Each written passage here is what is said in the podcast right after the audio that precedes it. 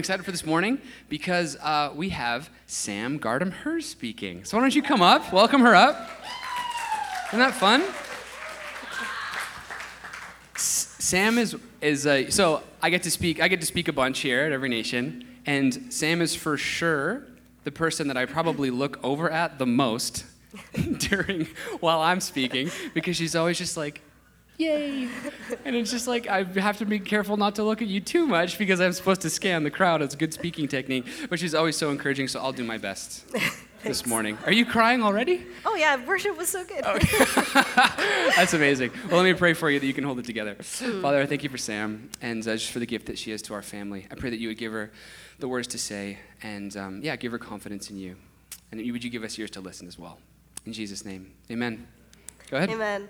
Good morning. This is really exciting for me. I'm really excited that I get to speak. And I'm doubly excited because my dad is here and he's from Ontario. And I'm going to give him a shameless plug. He's an author, and so he's here to do book signings at chapters. So if you want to meet my dad, he's racing out of here after the service to go downtown and promote his book at chapters. Downtown Robson, if you want to go say hi. Um, so anyway, I'm really excited to speak today. I think um, what we're getting into in 1 Samuel is really exciting. Um, also, me and John have both been pretty sniffly, and so I hope that's not too distracted or distracting if I sniffle. Um, but anyway, here we go. Um, so today's sermon I've titled "Praise the Lord, We're Only Human," um, and I want to really emphasize this "Praise the Lord." So I didn't yell it. I thought I might yell it, but I decided not to. Um, so it's praise the Lord. So when we were in Orlando, I got to go to the Every Nation Go conference, which was a real privilege. Um, pretty amazing. Um, five, what is it? Four days of just hearing some um, people around our denomination and it's so inspiring to just be in a room of people who are like all over the planet speaking this amazing Christian message of like what the gospel of Jesus Christ is all about. Anyways, one of my favorite messages was this man named Pastor Sam from Nigeria. And he opened it up. If any of you guys watch the YouTube clip, he just oh, he gets on. They have these little movie clips introing like who he is and whatever. And he gets on the stage, and the first thing he starts doing is just like, "Praise the Lord, we have victory! Like there's no darkness." He just is like screaming this, so animated. And it was awesome. It was so fun. I loved that that was his intro. And then we found out after the service that, um, so we see him and we're like, man, he's so animated, right? Like we're Canadian culture people. and, and, then we find out that this Nigerian pastor is like one of the most reserved Nigerian pastors you'll find. Anyway, I thought that was pretty fun, and I was like, oh man, how do we bring some like Nigerian charisma to this place? But I decided against it and I didn't yell, Praise the Lord. So here we, we're off to a good start. okay, so praise the Lord, we're only human. Um, okay, so 1 Samuel 25 is what we're going to be looking at today.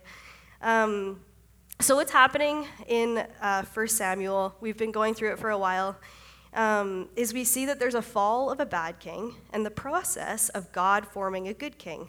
We've heard about Saul now and his fall from kingship. And as we near the end of Samuel, we hear a series of stories that show us how and what makes David the good king that came to be known as the man after God's own heart. So far, throughout these stories of David, he is looking really, really godly and really good and impressive. He trusts God so immensely that when he's cornered by Saul in like the threat of death, he decides not to avenge himself. He decides not to kill the guy that's coming after him to kill him um, because of his trust in God. He's conquered Goliath. He's really looking like this pretty perfect man. and so now we turn to page 25, or chapter 25 of 1 Samuel. And we see a different story of David. So in this story, uh, David offers his men, uh, so he has a group of men that are his, um, and he already a strange dynamic going on there, but he has these men, and there's this man named Nabal um, in a community in Carmel, um, and Nabal has a group of men as well. He's a wealthy man, and he has a flock of sheep, and so David offers his men to go help Nabal's men to guard these sheep. And then come along this time for a festival. And during the festival, you shear the, the wool off of the sheep. And depending on how nice the wool is, you get compensated accordingly. And so David offering his men to help Nabal's men was really protecting these sheep from, you know, the wild animals or whatever hurting this wool. And so when it comes time for this festival and to get compensated for the wool, um, David is like, okay, well, you know, should be, we should get some compensation here. And so he sends his men to go and tell Nabal um, that they want some compensation for like the work that they've done in, you know, tending this flock alongside Nabal's men. And so as David's men are telling Nabal this, asking for this piece of compensation, Nabal and all his men are also listening.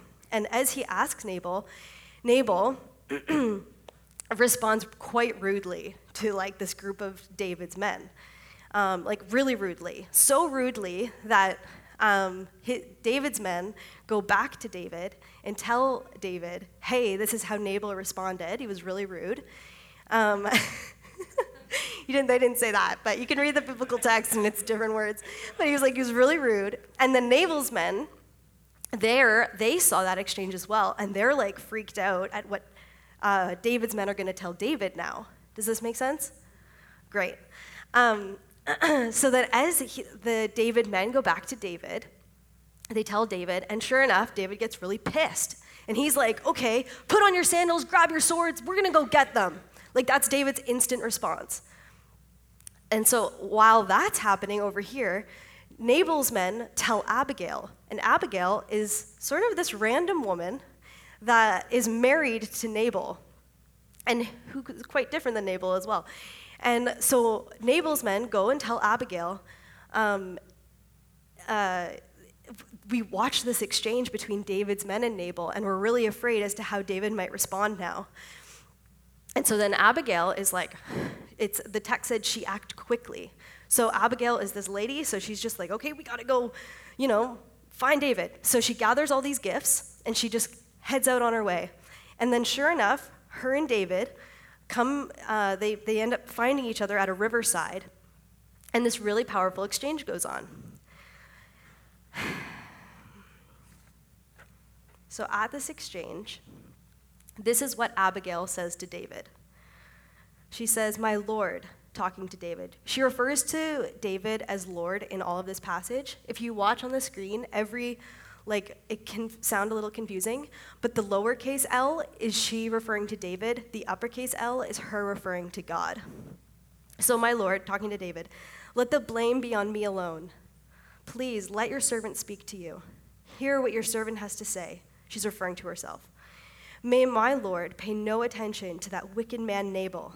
He is just like his name. His name is fool, and folly goes with him. But as for me, your servant, I did not see the men my master sent. And now, my Lord, as surely as the Lord your God lives and as you live, since the Lord has kept you from bloodshed and from avenging yourself with your own hands, may your enemies and all who are intent on harming my Lord be like Nabal. And let this gift, which your servant has brought to my Lord, be given to the men who follow you. Please forgive your servant's presumption. The Lord your God will certainly make a lasting dynasty for my Lord because you fight the Lord's battles, and no wrongdoing will be found in you as long as you live. Even though someone is pursuing you to take your life, the life of my Lord will be bound securely in the bundle of the living by the Lord your God. But the lives of your enemies he will hurl away as from a pocket of a sling. Then, the, when the Lord has fulfilled my, for my Lord every good thing he promised concerning him, and has appointed him ruler over Israel, my Lord will not have on his conscience the staggering burden of needless bloodshed or of having avenged himself. And when the Lord your God has brought my Lord success, remember your servant. So here, Abigail is helplessly meeting David and his soldiers at a riverside, prepared to, to take the blame from her husband Nabal, and is not wanting David to miss out on all God has for him by avenging himself, and is offering her enemy, him, a gift, and is reminding that this intimidating man, who being David, is pretty intimidating for Abigail meeting him at a riverside, is to be secure in God. This is a shocking image. where else do we see this kind of vulnerability? Where else do we see the innocent one ready to take the blame that's not theirs? Where else do we see someone look the threat of death in the eye, like Abigail is with David, and hope for their benefit over their own? Where else do we see someone trust so immensely in the security of God to embrace even death? Abigail is profoundly demonstrating the kingdom of God that we only find ultimately in Christ. And this is the first time that we've really seen David needing saving. This is the first time we've seen David become anything less than good. This is a big moment in the formation of David becoming the God that's or becoming the man who God has set apart. Even King David needed saving. Even he needed Christ, and so do we. I pray I titled the sermon, Praise the Lord. We are only human. I hope this picture of who our Savior is leads you to praise the Lord. Jesus is so worthy of praise. He's so good and so beyond anything we could ever muster up, even to attempt to be good enough. We are only human. And this is a reality that is highlighted through, through this story of David. I hope the past weeks have prepared us um, for just how significant this moment is that David had a need. At this point in David's journey into kingship, he really seems pretty perfect in every way. So to suddenly see him turn from this courageous, bold, and deep trusting relationship with God to seeking out revenge by killing a man and his community is a very dramatic, drastic turn. And this gives us a narrative to make sense of our own human journey. How many of us have moments like David of being this saintly figure? That moment where you give up of yourself and you find joy, where you surrender and experience peace. A moment of victory where you see healing. A moment where you've been, been persecuted and rejoiced because you followed Jesus into something hard. A lot of us, like David, have experienced these moments of deep fulfillment through our faith in Jesus. Most of us have seen and experienced the Goliath moment of great victory. Some of us, maybe even, have gotten to be so noble as to have trusted God even when threatened with death. That's a level of sainthood I've yet to experience. But for some of us, some people within our denomination even, that is a very real thing going on. They are faced with death. Um, it was really inspiring. That was one piece of the Go conference that I thought was really cool. At one point in the evening, they put up on um, a screen all of the places that it's illegal to be a Christian in, and they had everybody in the room that was um, on in ministry in one of those nations stand up. And we were sitting in a row, and then behind us was at one of those nations, and they all stood up. And it was a pretty like special moment for me. I feel like I've always really had a like a, a sense of caring about you know, those groups and the unreached people groups or whatever. Um, and being able to pray for like the real person that's living in that was pretty spectacular.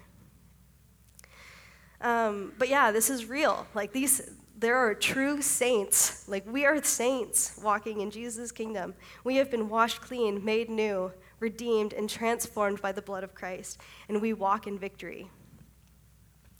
And then turns to chapter 25 of our lives.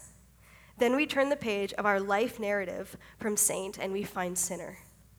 We find the part of us, like David, that is quick to self protect, quick to take what wrong has been done to us, and just like David, how quickly this happens. Sinfulness is pervasive, it's all around us, and I think most of my decisions are based on self protection, which is rooted in that assumption that if I don't take care of myself, who will? And this is what Abigail reminds David of. She says, You don't need to take this into your own hands, for you will be securely bound in the bundle of the living God. I wonder what we are chasing down because of our lack of security in God. I wonder what, out of our inclination to mistrust that we are secure in God, what calling we are missing out from stepping into because we are too busy chasing after our own self protection. I'm particularly concerned as this relates to the middle class North American Christian. Perhaps because that is my cultural status and my own self protective needs want to ensure I'm saved. How pervasive is this self protective way of thinking in, that, in me that even this desire to know how I'm doing in terms of salvation is something I, feel, I want to feel certain of?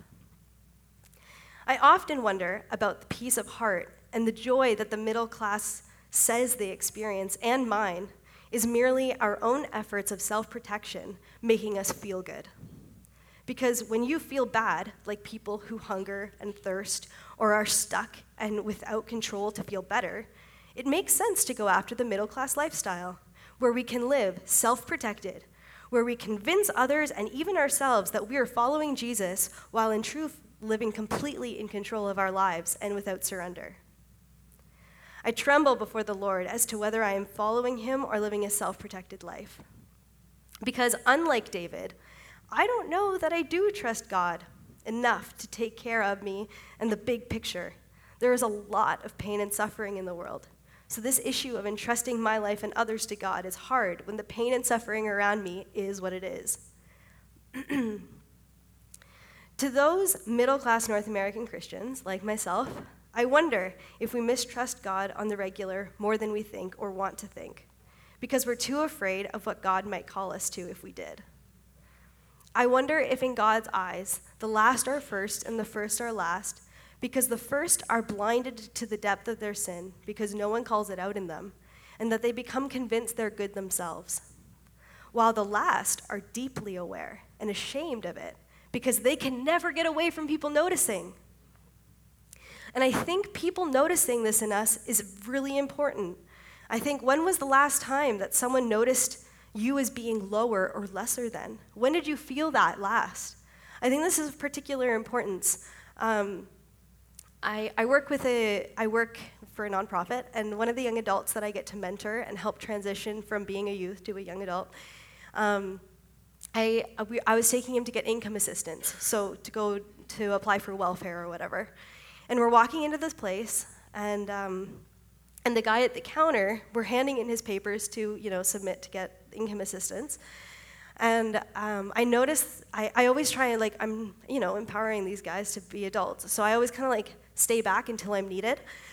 So, anyways, I see um, my participant hand in these papers. Um, and he's shaking, he's really nervous. This doesn't feel good for him. Um, and the guy at the other end of the counter, I can see, is pretty uncomfortable too. Um, and he doesn't really know how to interact with my participant. He looks really uncomfortable. And my participant is like such a sweet guy. Like he does not need to be, I don't know. Anyway, so he gives him the paper. And, um, and the first question he asks my participant, my participant just goes blank. He's already just too afraid and doesn't know what to say. So then he just, you know, ushers me in. So I get up and I'm like, hey! Classic me, just like no, um, no sense of awkwardness or trying to get rid of, you know, it's only awkward if you make it awkward. So I'm just trying to go right in, right? Um, and so I say, and, and so I'm like, what's the question? And then, um, and I can see as soon as I step up there, the guy behind the counter's like shoulders relax and he just feels safe again. Um, and I, I wondered, like leaving that moment, I just wondered, I was like, hmm, what does it feel like to be my participant in that moment? You know? Like, what is it? Like, I am never noticed that way. I present myself pretty good. I'm never noticed to be lower or lesser than in this society. And I think that there's something going on there that's particularly important to pay attention to and that we need to be awoken to. Um, so in Matthew 25, um, the Lord says something that is pr- pretty intense. it's in verse, so Matthew 25, verse 44, and it says, They also will answer, Lord, when did we see you hungry, or thirsty, or a stranger, or needing clothes, or sick, or in prison, and did not help you? And he will reply, I tell you the truth, whatever you did not do for the one for one of the least of these, you did not do for me. So here we see a pretty spectacular moment where Jesus himself is identifying um, with the people that often make our middle class Christian um, culture feel pretty uncomfortable. And I think that there's something, I think there's a reason that Jesus identifies with that that we really need to be awoken to. and I'll, I'll get into that later. Um, but before um, I move into that, I, I think there's a really helpful quote by Shane Claiborne. And it says a thing that I love. It goes, The gospel will tell you if you think you're beautiful, you're ugly, and if you think you're ugly, you're beautiful. I think that quote captures this tension we see in David so well. I wonder if a real thing that is holding us back in this affluent city is that we fail to be awoken to the depth of our sinfulness. We all think we're pretty beautiful and don't know how to receive the gospel telling us how ugly we really are. And we aren't able to be saved because of it we continue to just live these self protected lives. And it's a great way to live. We, the affluent, are so capable to hide our ugliness from others that we actually begin to convince ourselves that we are the good mask that we present. And this is our crisis. We are sinners. This is overwhelming, vulnerable, and terrifying until you hear God's invitation within it. So let us observe David's response to Abigail, calling him out to repent. but before we notice David's act of turning around, I want to first highlight what perhaps was already going on in David's heart that led to his willingness to turn around or repent, that I am concerned are perhaps hindering us from being able to repent. First, let us notice the willingness of David to stop and listen to Abigail. I wonder whether the power dynamics between Abigail and David could be of particular importance to notice in the way this story goes. I wonder if the setting of the person to correct David being Abigail was intentionally not his equal nor his buddy. I wonder if this was to portray the humility of David to not ignore or bypass this woman. I wonder if we're a people quick to listen to the Abigails in our lives the ones who we could ignore and no one would think anything of it, the ones that we could bypass without a blink. Are the people in your life people from your economic status or your cultural background? Perhaps there's a work through getting close to people different from you that needs to take place before you're able to receive this word to turn around. Perhaps the people of sameness around you, like David's men, will only join you in your self protection and won't stop you and turn you around. I wonder if David's humility in stopping and listening to Abigail was not already in evidence in his heart posture of openness to repent. And I'm not sure we're there yet. Perhaps we are not able to enter into this act of repentance because we lack the humility to be receptive to those God sends us to lead into repentance. Perhaps this heart posture of humility is a foundational piece before we are activated to listen to what we are being called to turn from. Perhaps because we think higher of ourselves than we care to admit, we don't even let the Abigails in our lives close enough to even give us this message, to even have the opportunity to repent. There's a book by Brennan Manning entitled The Ragamuffin Gospel. And I love this title because it's a word picture that reminds me of what the Christian gospel is. This novel speaks about how the gospel is the good news for those who know they're messed up and need saving. Perhaps what we could be holding um, onto in the middle class or perhaps what we could be hold, what could be holding the middle class back from repentance is the sin that haunts the middle class of never being awakened to the depth of their inability to be good. Perhaps our feelings of being pretty good and pretty beautiful are hindering us from hearing the messages from the Abigails in our society that would urge us to turn around. Um, so, this social justice work, I get to be a little blink in it um, often can feel like the hero um, rather than seeing their own selfishness. Um, so, like in the social justice world, you're up against seeing a lot of you know the problems in the world, the suffering that people are living in, the pain that's really real in people's lives. And often you can hear a heartbeat in social justice communities to blame God for allowing it, instead of realizing that they're the problem, that they're the sinner. And I think in our communities of social justice, I think if we were able to, instead of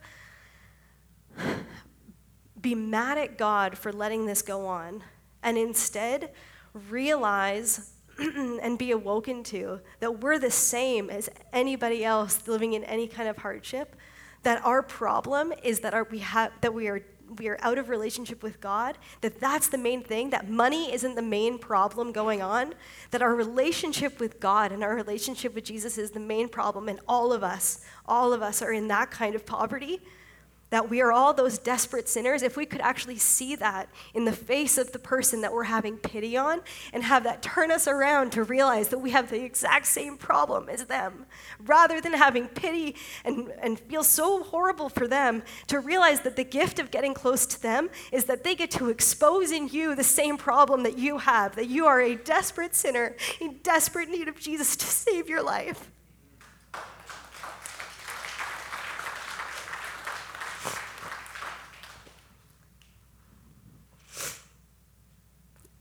Middle class Christian lifestyle often has this disingenuous look to it that presents Christianity as a belief where its people have it all together.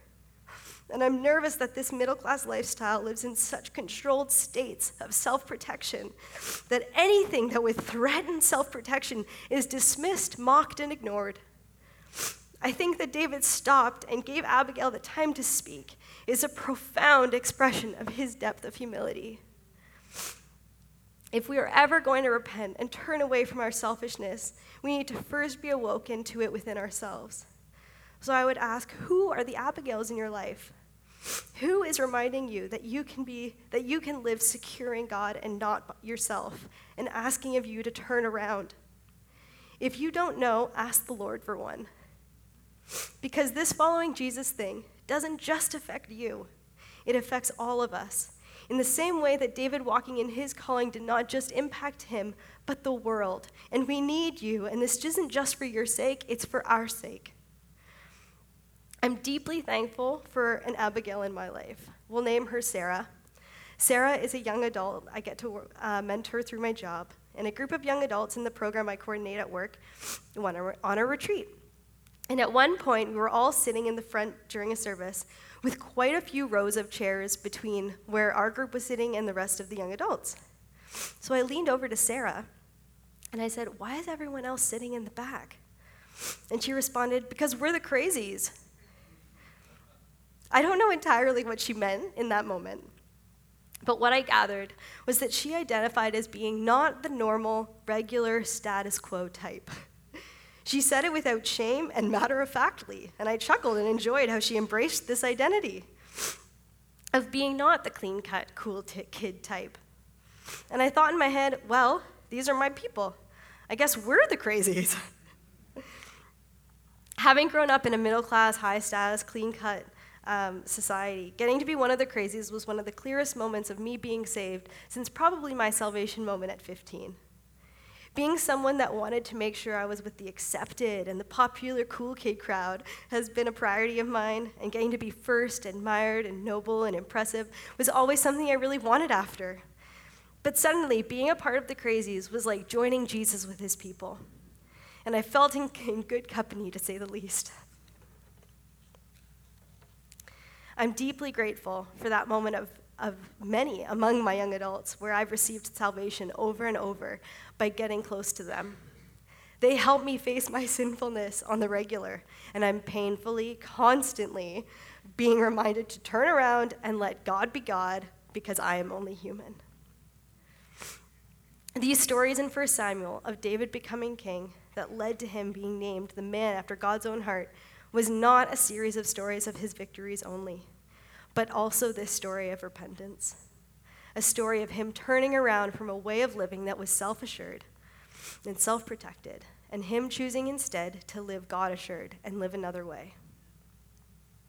Can I invite the band up? So, in the same way that David was being formed, so are we. We're a people that are human, in need of a Savior, a people wrestling through the tension of walking as both saint and sinner, and a people called to repent from our inevitable sinfulness and walk in a new way. I don't want us to miss this key moment in David's formation that enabled him to walk in his calling. I want in this time to make you eager to find out the depths of your sinfulness, that you might experience a Savior, that, like David, your response to being faced with your sinfulness would evoke, Praise the Lord, I am only human. So I'm going to pray. Um, Lord, we praise you. I began today by wanting to emphasize your greatness because I know how impossible this journey of repentance has been for me on my own strength. But I trust your transformating power is real. I am convinced we need a Savior. And Savior, we ask for you to make clear to each one of us the ways in which we are walking in mistrust of you. Give us the Abigail to expose that to us. And that you would give us clarity of the new direction that is rooted in security in you. Oh God, that we would be a people after your own heart. In your name, Jesus, amen.